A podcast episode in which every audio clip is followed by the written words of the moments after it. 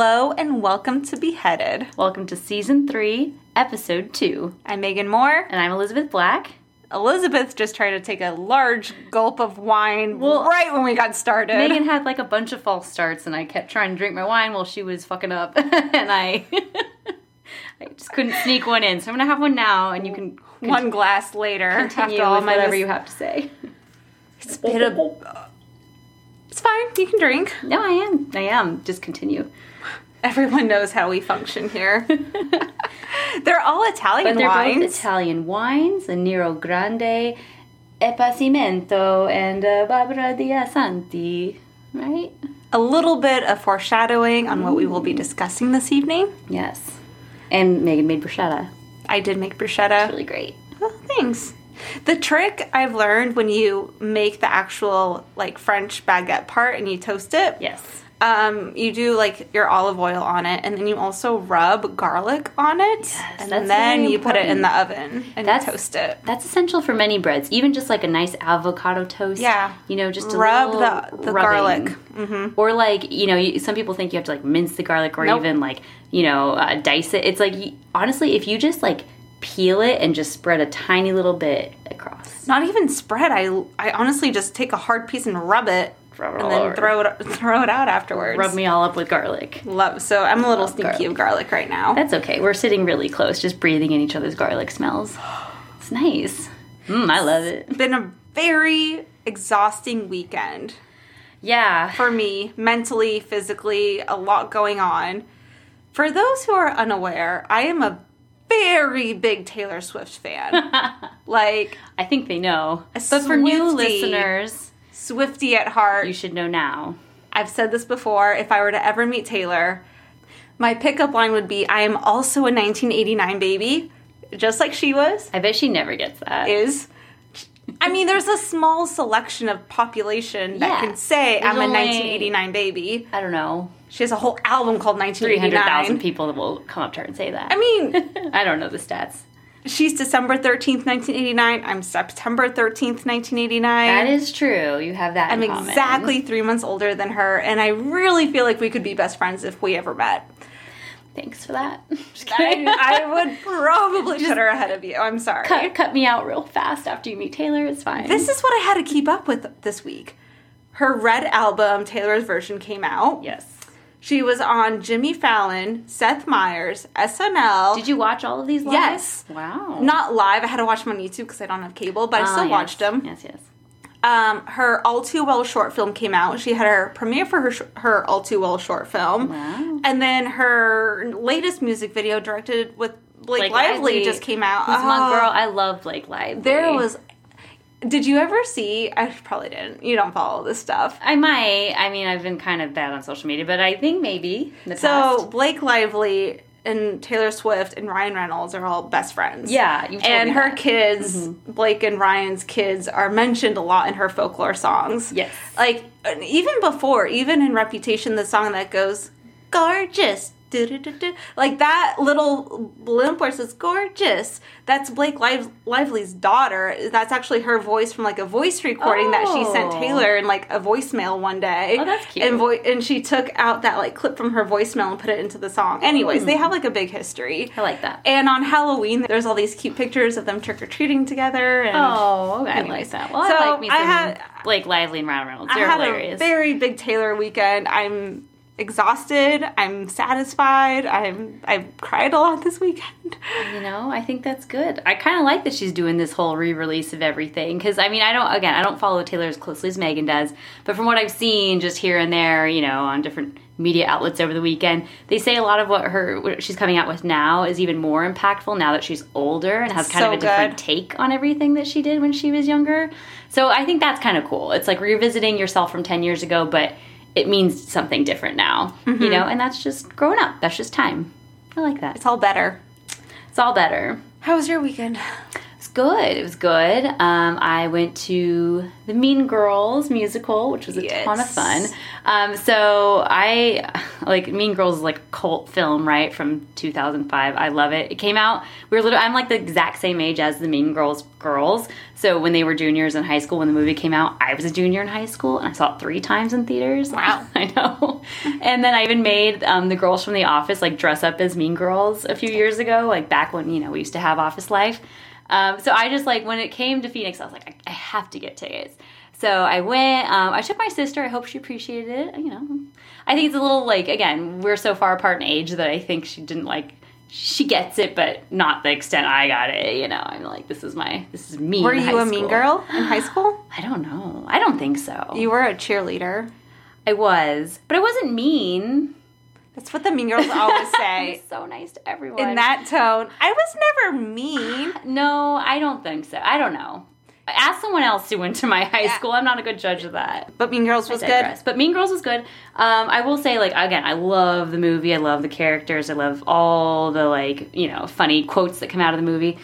But I wasn't a huge like fan of the music. Like, you know, Mm. when you walk out of a musical and you're like, oh my god, like every song hit, and I was just Sticks with like you. still reciting all the lyrics. Like that didn't happen in this show. Like the music happened, and I walked out being like, I don't know if I'll ever listen to that music again. I like Karen's songs. You Her song. actually you showed me that before I even went to the Yeah, musical. yeah. That I was like funny. song. So just if you haven't seen the, the Mean Girls show, and you, if you know Mean Girls at all, like Karen is the stupid one of the clique. So she just comes on stage, and the song is just so simple and dumb, and she's just like. My name is Karen. My hair is shiny. like I forget, but it's like it's like my yeah, the- skirt is tiny. Like it's just so simple. And then she just stops and she's like, "That's all," and like walks away. So hers was hilarious because it was just so perfect for the character. But aside from her, like I couldn't tell you one song that came out Oh. of the oh. musical. But it was overall a fun night. You know, I also saw a musical, you did, and it was much more stickable. stuck. I saw Rocky Horror Show live. My first time ever seeing it live. I've never seen that. I went with Dr. John. Dr. who was- John went yeah. with you. Mhm. Damn it. Uh, he took me because he's a doctor. Because he's a doctor. Thus, he took me to the show. Um, you had front row Oh my tickets. Just gosh, it was so fun. It's just Oh. like so flamboyant and so colorful. Okay, can I and- raise my hand and say I have no idea what that show's about? Like- You've never seen it? I've never seen it, You've and I never seen the movie or I've always anything? heard of it. I've always known what it is. have you seen like pictures and like you know what- pictures of like Tim Curry and Yeah. his like trans? Yes, I've seen like what the outfits I'm look a like. Transsexual. But what is what is the whole production Oh, about? What's the main storyline? It's it's very cheesy. It's just this like goody goody Brad and Janet who just got engaged and they're from the Oh. 70s and Good God. because that's when it was written. Yeah. And they're just like this cute little couple with her flared skirt and everything.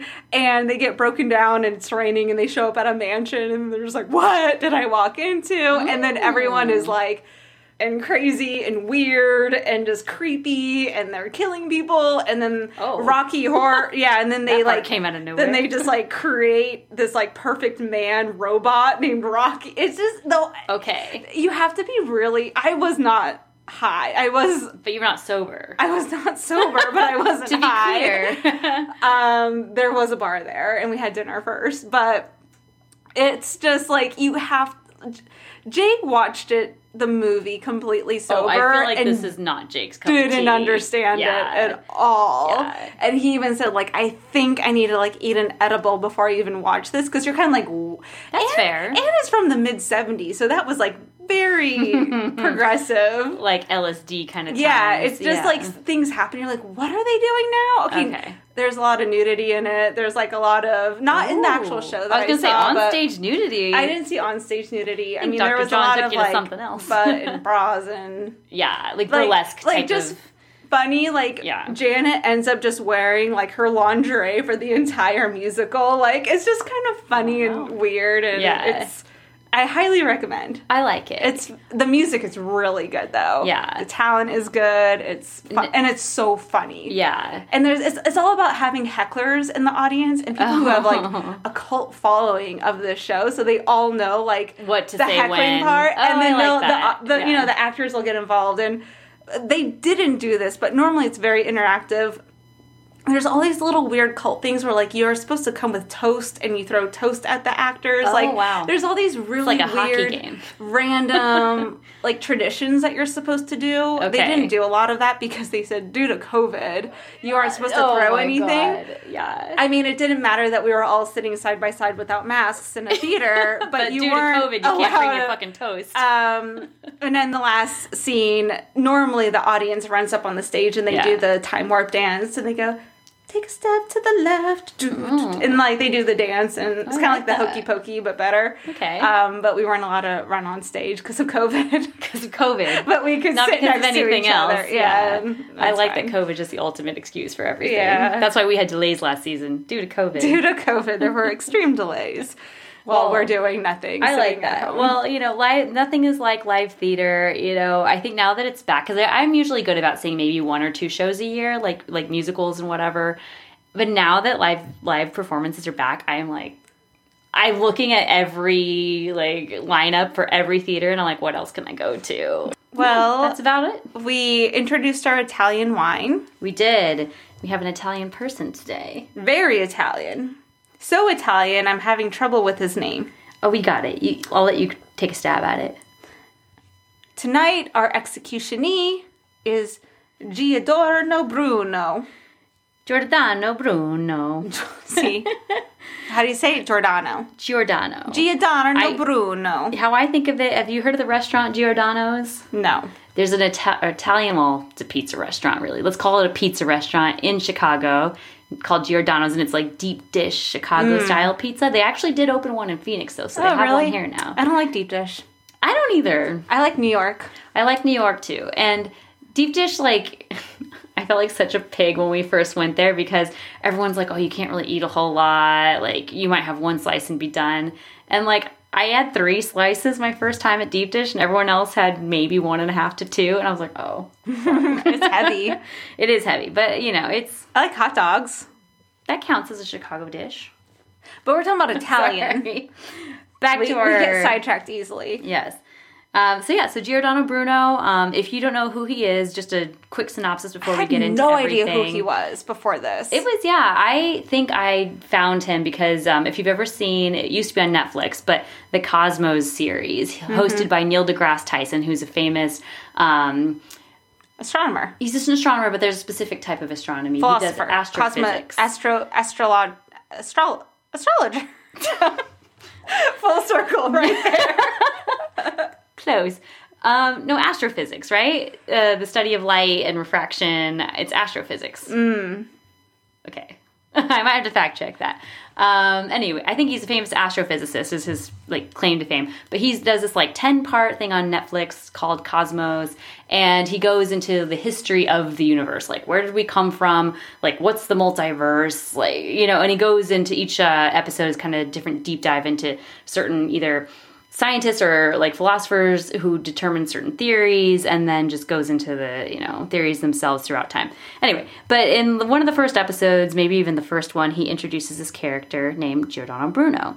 And he he's credited um pretty much in like the 1900s with being not I don't want to say the founder because and we'll get into this and like what his theories were, but people really credit him as just being like a martyr of science. Like he died in the name of science. So we're going to be talking about what his theories were, kind of how he came to be, what he died for specifically.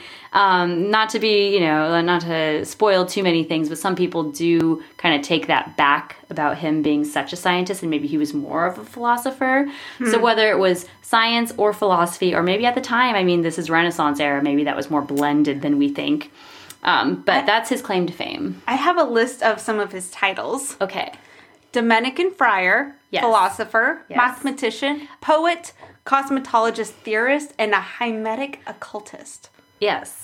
I will agree with all of those, except for, um, and a lot of this kind of states that mathematician was questionable. Because they say that even though, again, he was a scientist, he was more like philosophical in his approach to science in that he didn't really believe in the scientific method or like he wasn't a great mathematician. So it's funny because they always say like he went to lecture on math and Well, they're like do things too and not be good at it. that's true. So I guess we'll say, we'll say novice mathematician. Okay. But the rest is pretty much accurate, I think. Uh, anyway, so um, we'll go into kind of his early life and talk about uh, you know who who this guy is, where he's from, all that jazz. So our friend Giordano Bruno, he was born in February of 1548. Um, he was actually born. His real name was Filippo Bruno, and he was born in what they call Nola of southern Italy, which is modern day Naples, like in the general vicinity of Naples. Um, his father was Giovanni Bruno, who was a soldier. His mother was Frau Lisa Savolino. Um, no occupation listed there. Shocker. housewife. um, and uh, again, about his early life, like n- not a lot of record of who, you know how he was as a kid or his interaction with his family, or if he even had brothers and sisters. Um, but he was tutored at a monastery in his young age that was in Naples. He attended a lot of public lectures um, that were taking place there. So by the time he was 17, he entered the Dominican order at Naples. And what that means is he entered the monastery at San Domenico. Um, and that's where he officially changed his name to Giordano. Uh, it's written that he really admired one of his professors who was named Giordano, so that's where he kind of got inspiration for that name. So by the time he was 24, which at this point is 1572, he becomes an ordained minister, an ordained priest in the Catholic Church. Um, and so when he was, you know, again, young 20s, mid 20s, he was really known for his memory skills. Like he was a model pupil because he really just retained everything and could recite anything people gave him. Um, and there, he, he apparently had such good memory that at one point he was in, even invited to Rome on the order of uh, Pope Pius, I think is how you say it. Pope Pius, Pope Pius the fifth, um, to kind of demonstrate his memory skills. And what's funny is like when Megan and I were researching this episode, we were like, how do you demonstrate your memory skills? Like, because it kept saying, oh, he kept impressing people with his memory skills, but it's like, what did what did they do to kind of quiz him and test him? Like, hey, describe that tree you just saw, and then cover his eyes. Like Like, it would have to be reciting things. yeah. And but it how was- much? and like, you know, I don't know. I just I'm curious to know what those tests look like. He was a mathematician. In your book, a novice mathematician. Maybe he had to like recite pi. Like, hey, name pi now. Go. When did pi become a thing? I don't know the answer to that. Why did pi become a thing? More importantly, who the fuck was like, guys, pi? Let's care I know you're this. all, uh, you know, curious about the circumference of the circle. Introduce pi. Maybe. or all the in proverbs. Latin. Yeah, maybe memorize all the proverbs in Latin. Yeah, I don't know. I don't know how you test someone's memory, but they they made it seem like it was this big game, like like oh they tested his memory and he did really well. It's like uh, yeah, is he just reciting things? Like I I don't know. I wish they they documented that a bit more. But apparently, I mean, it wasn't just again something that was like oh that's impressive. It was so noteworthy that he went to Rome to demonstrate in front of the Pope. Um, so people knew him again at a young age of just being like wow this very bright student who really can recite everything. He's just like you know sharp as a sharp as a whip. Um, and so finally, it starts to come out though that he is a little combative with his teachers. That he really starts uh, to talk about things that aren't necessarily Catholic. That aren't necessarily like sanctioned by his religion. He all of a sudden is just kind of known as a free thinker, and he starts to read things that he really shouldn't read. Forbidden books. Yeah. He defended the Arian heresy, which is a belief that while they believe that Jesus is the Son of God, mm-hmm. Jesus is distinct from God. God. the Father. In Christianity, you believe the Father, the Son, and the Holy Spirit Right. are all, it's the Trinity. The Holy Trinity. And they are all one, but separate and together, the same, but not the same. Right. But this is a very distinct of no, there's Jesus, and then there's his dad, God. his papa god yeah and and a lot of this is tied in with kind of other uh you know religions or versions of thinking. Some people think he was kind of um what do you call it? Not monotheistic polytheistic where he believed in multiple gods. So some people were like oh he believes in like again some sort of egyptian philosophies some sort of uh i'm going to say it wrong but hermestian philosophies Sounds right. right? Mm, good. Um, you know, it had a lot of like kind of uh, Jewish things that he was recalling. So a lot of it was just like, this isn't whatever you're preaching is no longer Catholicism. It, it's a little polytheistic. It's a little like off kilter. Um, and again, you're not acknowledging just like the Holy Trinity and like what we're teaching you in the Catholic Church. So by 1576, so at this point, at what he's like, oh no, I can do math. I'm also a mathematician. um, so he's like uh, 28 at this point. He Good start- job. Thank you. no, but he begins to to kind of wander. So he, I don't know if he's officially excommunicated at this He point. flees. He, so he they flees. they find Yeah. Mm-hmm. some doctrines in his room in the monastery, and they find some of these forbidden books that he's reading. And so he he's like, nope, peace out. I'm gonna take this time to travel. I'm gonna take um, a sabbatical.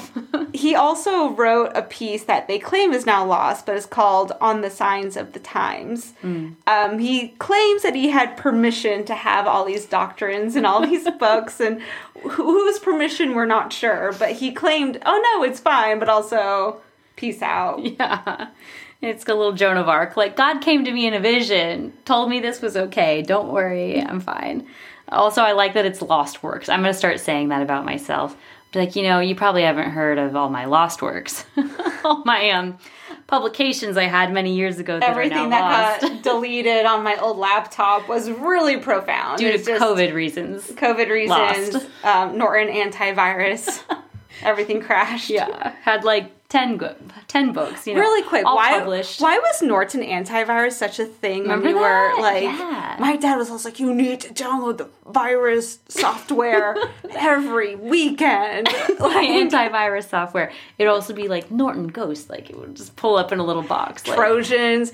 I know why. I had so much LimeWire a lot of illegal porn on your music. computer? No, oh, so many music downloads on my computer when I was oh, 13. a lot of Napster. Yeah. anyway, sorry, I'm getting sidetracked. I remember. LimeWire. Yeah, I'm like, why did my shitty Dell from 2006 only oh, last one year? Why did it die? Something called Trojans. They attacked. There was a horse. Oh, My dad got mad. my dad got mad. All of Megan's works lost. All of her prize. All of our lost work.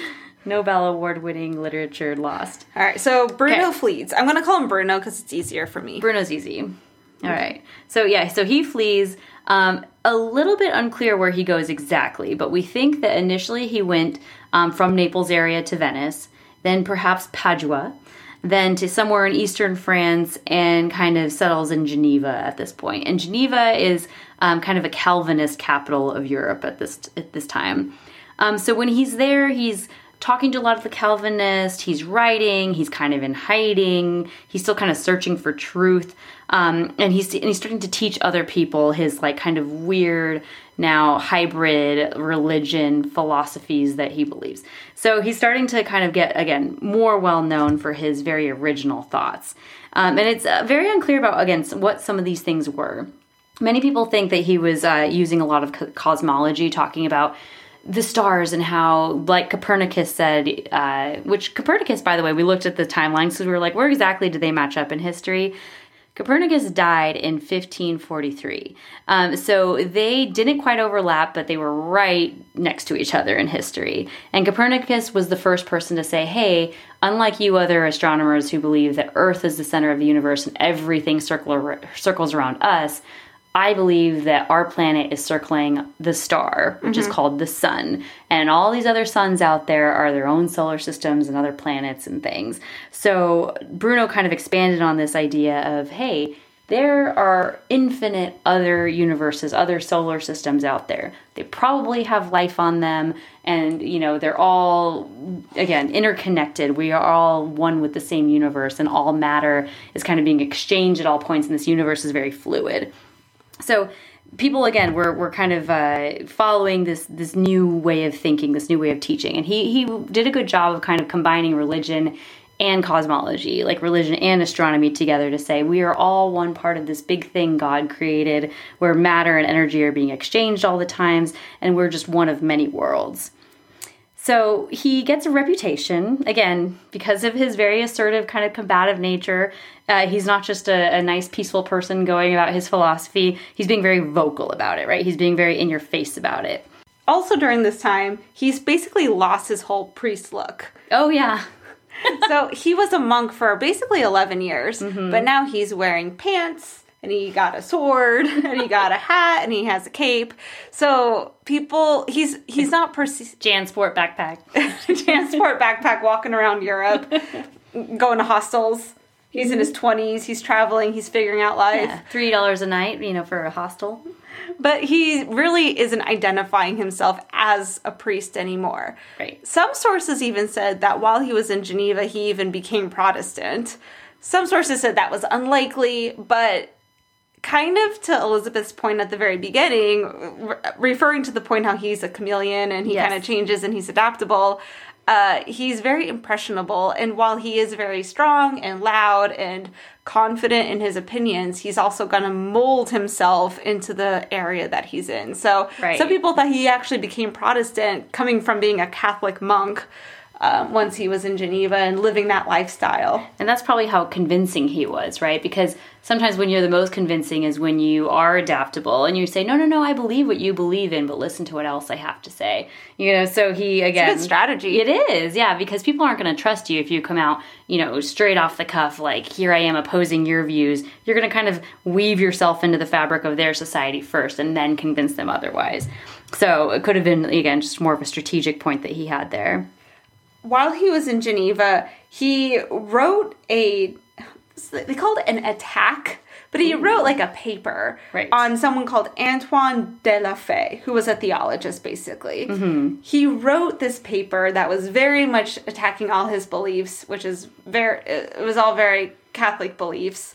Um, and Bruno and the printer who printed out these pamphlets were both arrested. Because of that, they were refused the right to take the sacrament anymore, which is a really big deal in Catholicism. Very big deal. Because at this point, he's really starting to speak out against Catholicism and they're taking away his rights. Mm-hmm. Um, and that's when he's looking to now leave Geneva Right. and he goes to France. Yes. And so in 1581, this kind of all lines up because King Henry III, which I understand your confusion. So the, we're not talking about England. This is France. So we're talking about Henry III of France. Nothing to do with England.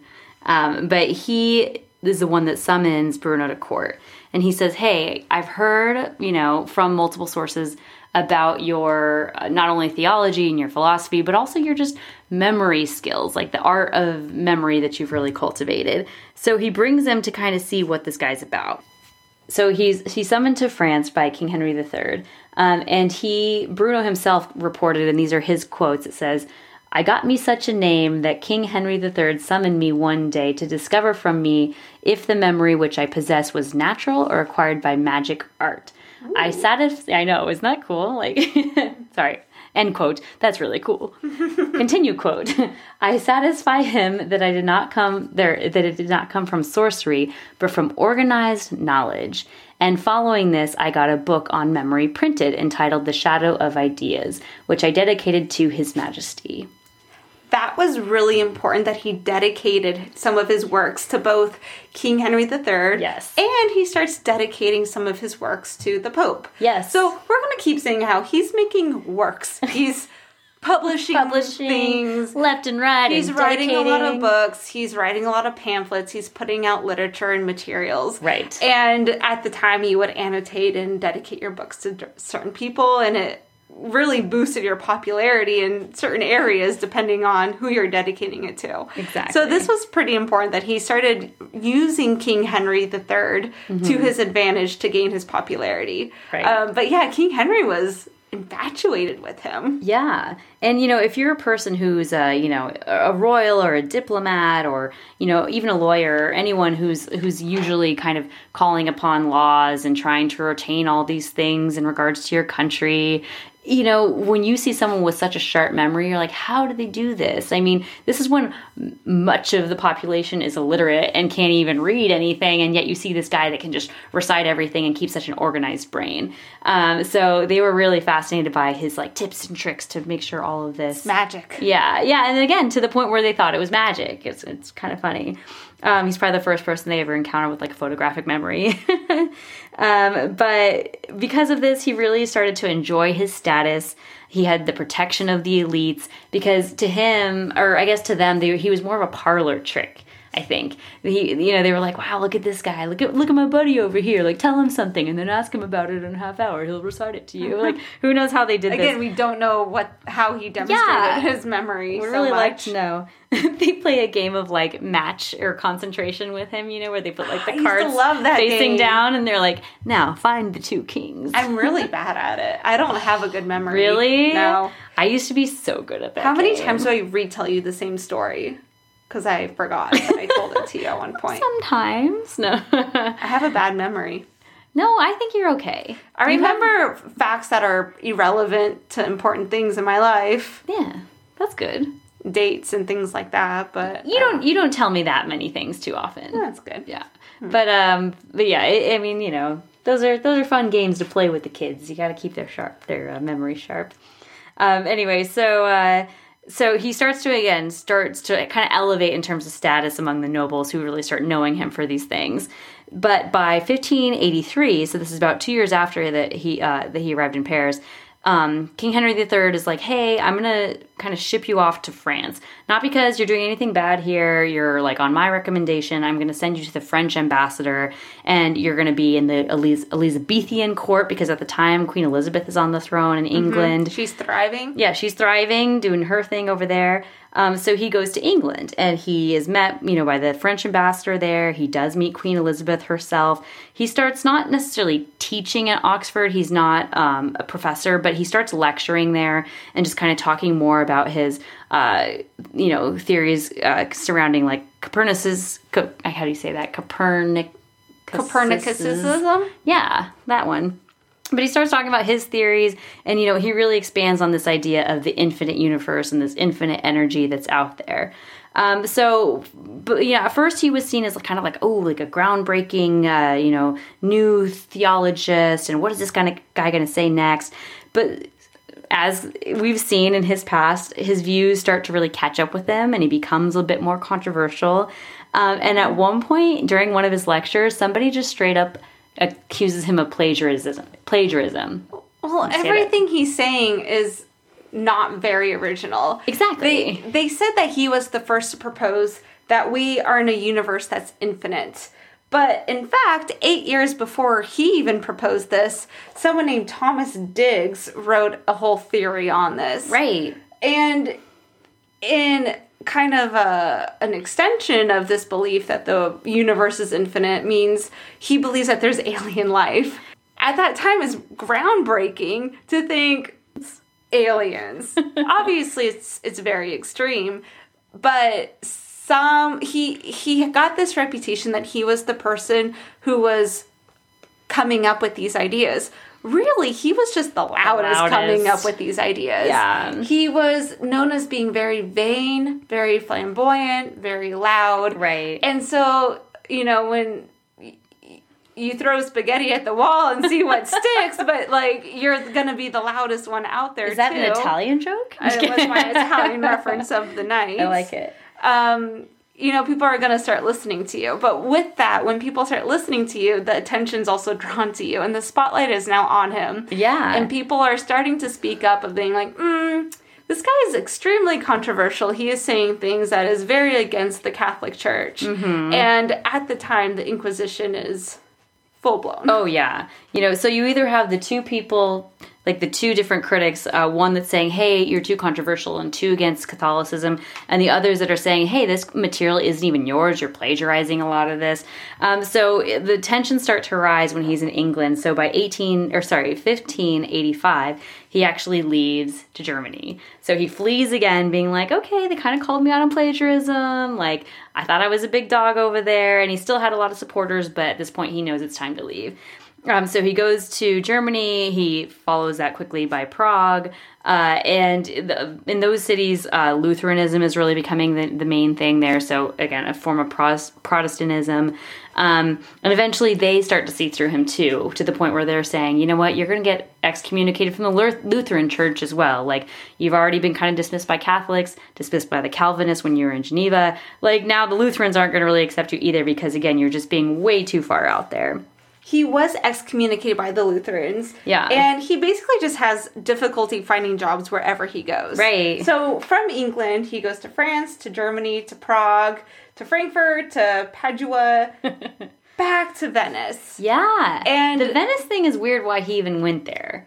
Because as Megan just said, like the Inquisition's super strong in Italy. Like they are just rounding up people left and right who are against the Catholic Church and, you know, killing people, arresting people for whatever reason uh, because they're so against Catholicism. In 1591, he was invited to go back to Venice. He actually decides to finally move back in March of 1592. And he's invited by someone named Giovanni Mocenigo. Right. Very Italian. And this man wants Bruno to tutor him and to kind of teach him his ways. And he's such a well known person at this point and teach him his philosophies and his theologies. Specifically the uh, mnemonics, too, his memory skills. memory. He's Yeah. like, how are you memorizing everything? Because again, Bruno kept saying like it's very much a skill and Yeah. it's something that you can train your brain into doing. Giovanni ends up being very unhappy with Bruno and he's thinking Mm-hmm. that he is blasphemous and what he's saying is heresy and he's not quite sure what to do. And one thing I saw too that said before he did anything, he went to his like Catholic priest, his like confessor, and he was like, "Hey, I don't know what to do about this guy. He's starting to, you know, teach me his ways, but I'm I'm a little like torn on what he's teaching me." And apparently the priest was just kind of like, "Just let it ride. Like, see how this goes. Don't do anything quite yet."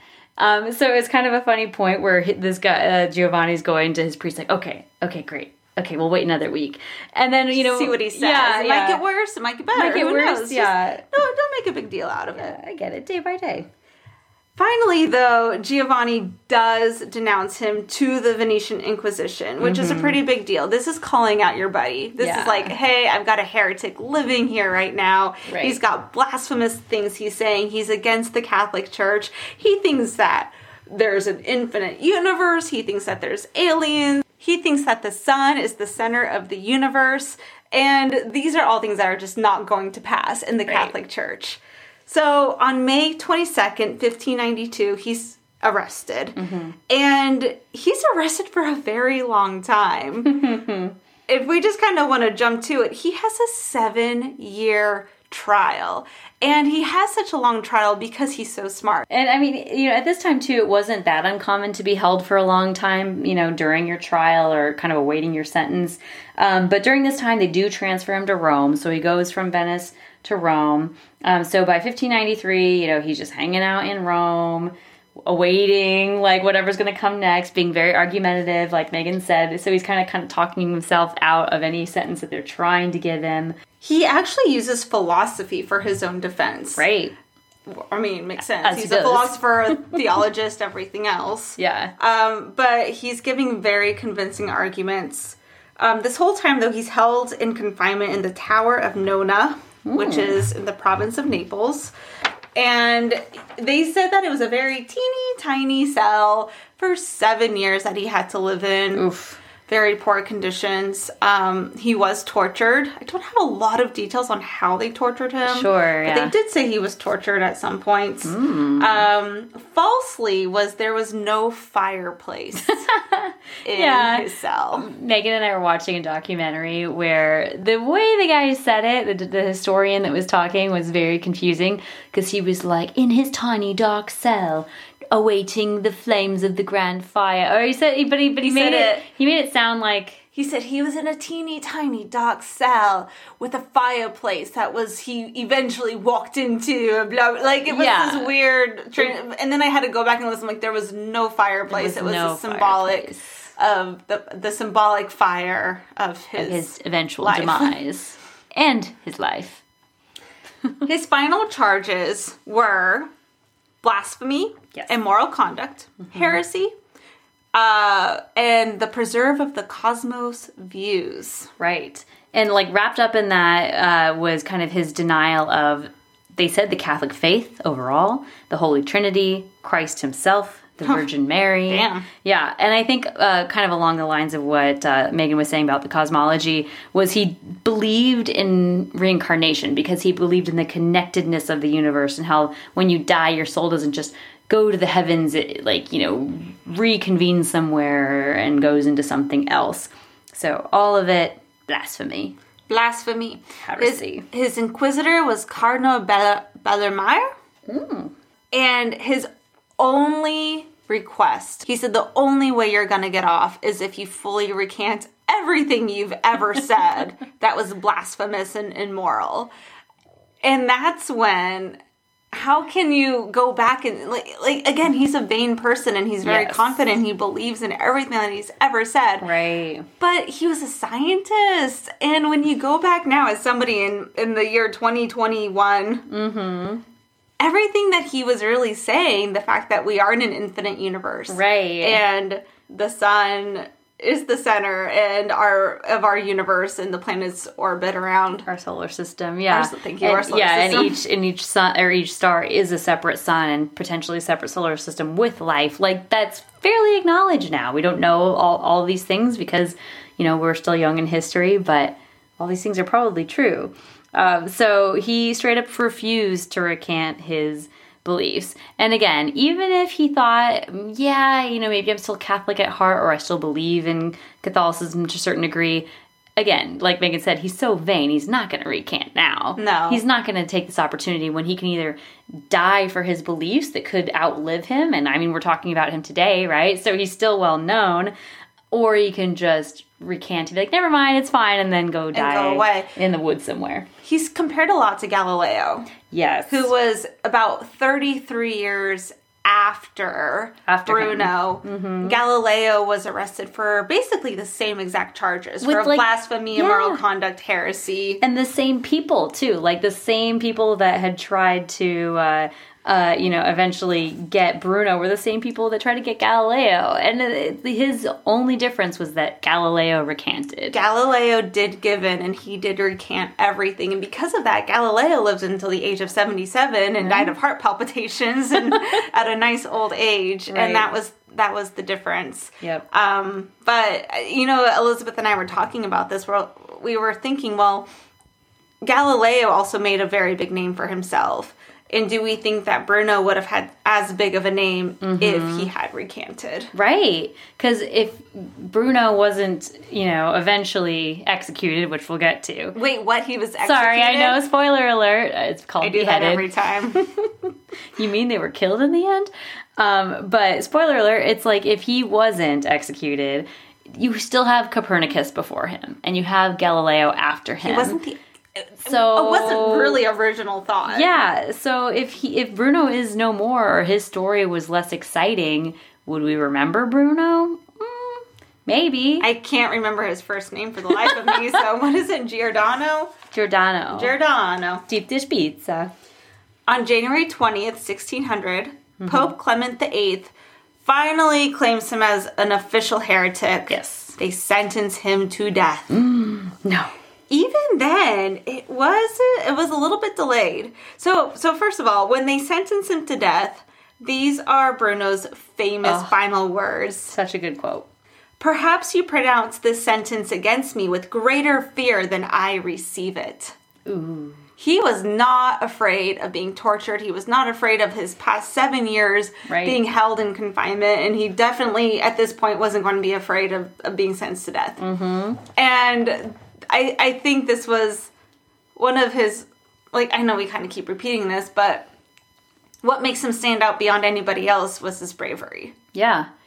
His, his like conviction. Reminds me of Joan of Arc. a lot of Joan of Arc, actually. She refused, well, she caved a little bit at one point. She did. and then she went back and then she came and she went back he was solid the entire time he refused to recant Right. and then he was just like i'm not afraid of this maybe you're more afraid to sentence me to death than i'm afraid to actually die Right, right. The closest thing he ever even got to somewhat of, you know, a recantation was uh, he at one point before he died said something like, "No, I, I've always been a Catholic, and I'm still a Catholic. I just happen to have these very grand philosophical and cosmo- cosmological views." But again, like he was trying to, that was kind of part of his shtick of being argumentative and trying to confuse people. But that's as close as he came to even like somewhat denying what he did. But again, aside from that, he was rock solid in his beliefs and his refusal of, of you know, trying to do everything the Inquisition was trying to get him uh, to do. So that was on January 20th. Yeah. Almost a month later, on February 17th, is his actual execution date. Yes. There was some delays, Yes. which isn't common because we've heard of ones. What we just talked about Charles the First, and it was three days later he right. Yeah. And it Um, was an afternoon execution, which is really weird. Two o'clock in the afternoon. So random. Um, so uh, they eventually take him on February 17, 1600, to the Campo de Fiori, which is like a marketplace in the middle of Rome. And there's a little bit of, uh, I guess, mm, conflicting ideas as to what exactly happened once they took him to the square. Um, some people, some historians think that they hung him upside down naked first to like embarrass him and fully deprive him of all of his arrogance, which, as he, we know, he's a very arrogant guy. Some people just said that he was stripped naked and then led to the pyre. And the cosmos, he was carried through on a mule. On the Cosmos, he was carried through a mule. In another documentary we saw, he was just like in a cloak and paraded through the streets. What we do know for sure was his, as I quote, his tongue was imprisoned. His tongue was bound. And what we mean by that is they gagged him with this metal device that went into his mouth and had spikes that pierced through his tongue and held his mouth shut. yeah. So And- he can't even try to speak. It's very symbolic, but also very a, a purposeful physical thing. Yeah. the purposeful physical part of it was they were afraid that as they were burning him, he was going to continue to be shouting out all of his theories and ev- everything he's been ranting about for seven through 30 years of his life. um, he was just going to continue to get filled into people's heads of all of his, all of these blasphemous beliefs of Right. the universe and nonsense. Right. Um, so that's part of it. And then, of course, that's a form of torture to have spikes through your tongue. Tongue. But also, I think just on a symbolic level, this entire execution was about taking away the freedom of speech. Yeah. This entire thing was a show of cutting people off and how dare you come up with these not, you know, absurd ideas about the universe that clearly doesn't exist and you know again here we are 500 years later minus some and it's and it you Yeah. know this person would have been seen as the Steve Jobs or the Tesla or the you know the Stephen The Hawking's of today innovative voice. yeah, Sure. Yeah. somebody who we celebrate and probably has a million followers on Twitter. So, um, Exactly. Symbolically, they needed to gag him and silence him. Right. And apparently, at the very end of his, uh, you know, a walk to the pyre, um, they did offer him like a crucifix to, to kiss, which I don't know how you kiss when you have a literally spiked gag in your mouth. Blood pouring out your mouth. Yeah, just coughing up blood. Um, but they they offered this crucifix to him, like close to his face, being like, "This is your final chance. Like, accept Catholicism, like accept Christ and the Trinity, you know, and this can all go away." And he turned his head. So he, even in with the pain of this bite gag, and even with knowing that he's about to, you know, burn to death, he turns his face away and still refuses. So they light the fire And he burns. and he burns to a uh, cosmic crisp. So that is how Mr. Bruno met his demise. Um, it is said that his ashes were thrown into the Tiber River, which was right nearby in Rome. Um, but I believe it was 1889 or sometime in the late 1800s, uh, they erected a big statue of him exactly in the place of his execution. So there's an annual memorial service that still takes place. I mean, maybe not right now because of COVID-related delays, but uh, they uh, they apparently like people go, you know, who are who are fans of him or followers of him or still believe that he is a martyr of science, and they just go you know, essentially pay respects to him. And it, even if it's not in terms of his scientific beliefs, people like to acknowledge, again, the freedom of speech part of it, the fact that he spoke out and he was an innovative thinker, uh, and that he did things that, again, were against what the Catholic Church was saying to do at the time. Um, some people think this is a little bit exaggerated or like okay let's relax on the whole martyr of science thing it was just his again his assertive nature his language that really brought him his fame the he, seven years in prison that he refused to give in and recant. right it was more again yeah. the, the bravery aspect um, but either way, you got to kind of applaud the guy for sticking to his guns, right?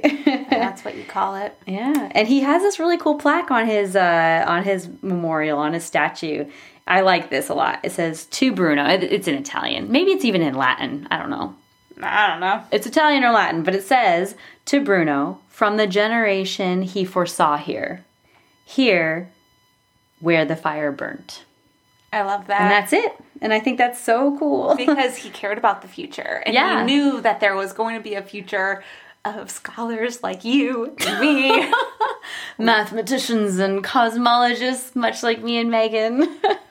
mnemonics, mnemonics, and things. Mm-hmm. Um, we saw a really funny documentary that we just thought was great because, like, this guy was clearly. You're not. You can't call that a documentary. Okay. That was a mockumentary, first of all. Well, it was. He We're gonna start questioning our resources for like this full very, of historical inaccuracies. This documentary. This but, man wore a fake mustache. But this guy, at the end of his documentary, he's so pro Bruno that he just goes, "So." Like he's like like this comment on it he's like hashtag viva lebruno and i was like oh yeah viva lebruno i think it's pretty oh, good and the rest is rest and stardust. stardust i love it oh well we haven't had a good burning in a while I know. Nothing like a good heretic on a Tuesday night. I'm trying to think of the burnings we have had. I don't want to. Joan. Joan, obviously. We had a boil. Not to be confused with the burning. A, yeah, not a burning. Uh, there's been more. Anne Boleyn was going to be burned, but not burned. She was not. We've had more burnings than just two. Right? You would think. There's huh. tons of heretics in history. We'll find more. Hmm. Well, Elizabeth. Homework for we'll, today. Who else was we'll burned? Go home, we'll go to bed and just think of all the burnings that we've talked about, but um, we. Oh, huh? Margaret Pole. No, no, she was Shoot. beheaded and Who she was had the a botched other execution. lady? There was a lady. Oh, Anne Askew. Anne Askew. She was hanged, wasn't she, or was she burned? No, I think burned. Oh my Remember gosh, she had the bomb. We have had so many. She had the bomb around her oh, neck. We haven't done Anne Askew yet. Fuck. X all of this. I'm gonna put my hands around the microphone and never speak again. Elizabeth, before you ruin any other secrets for the rest of season three, any final words and make them quick. Oh my god, no, not today.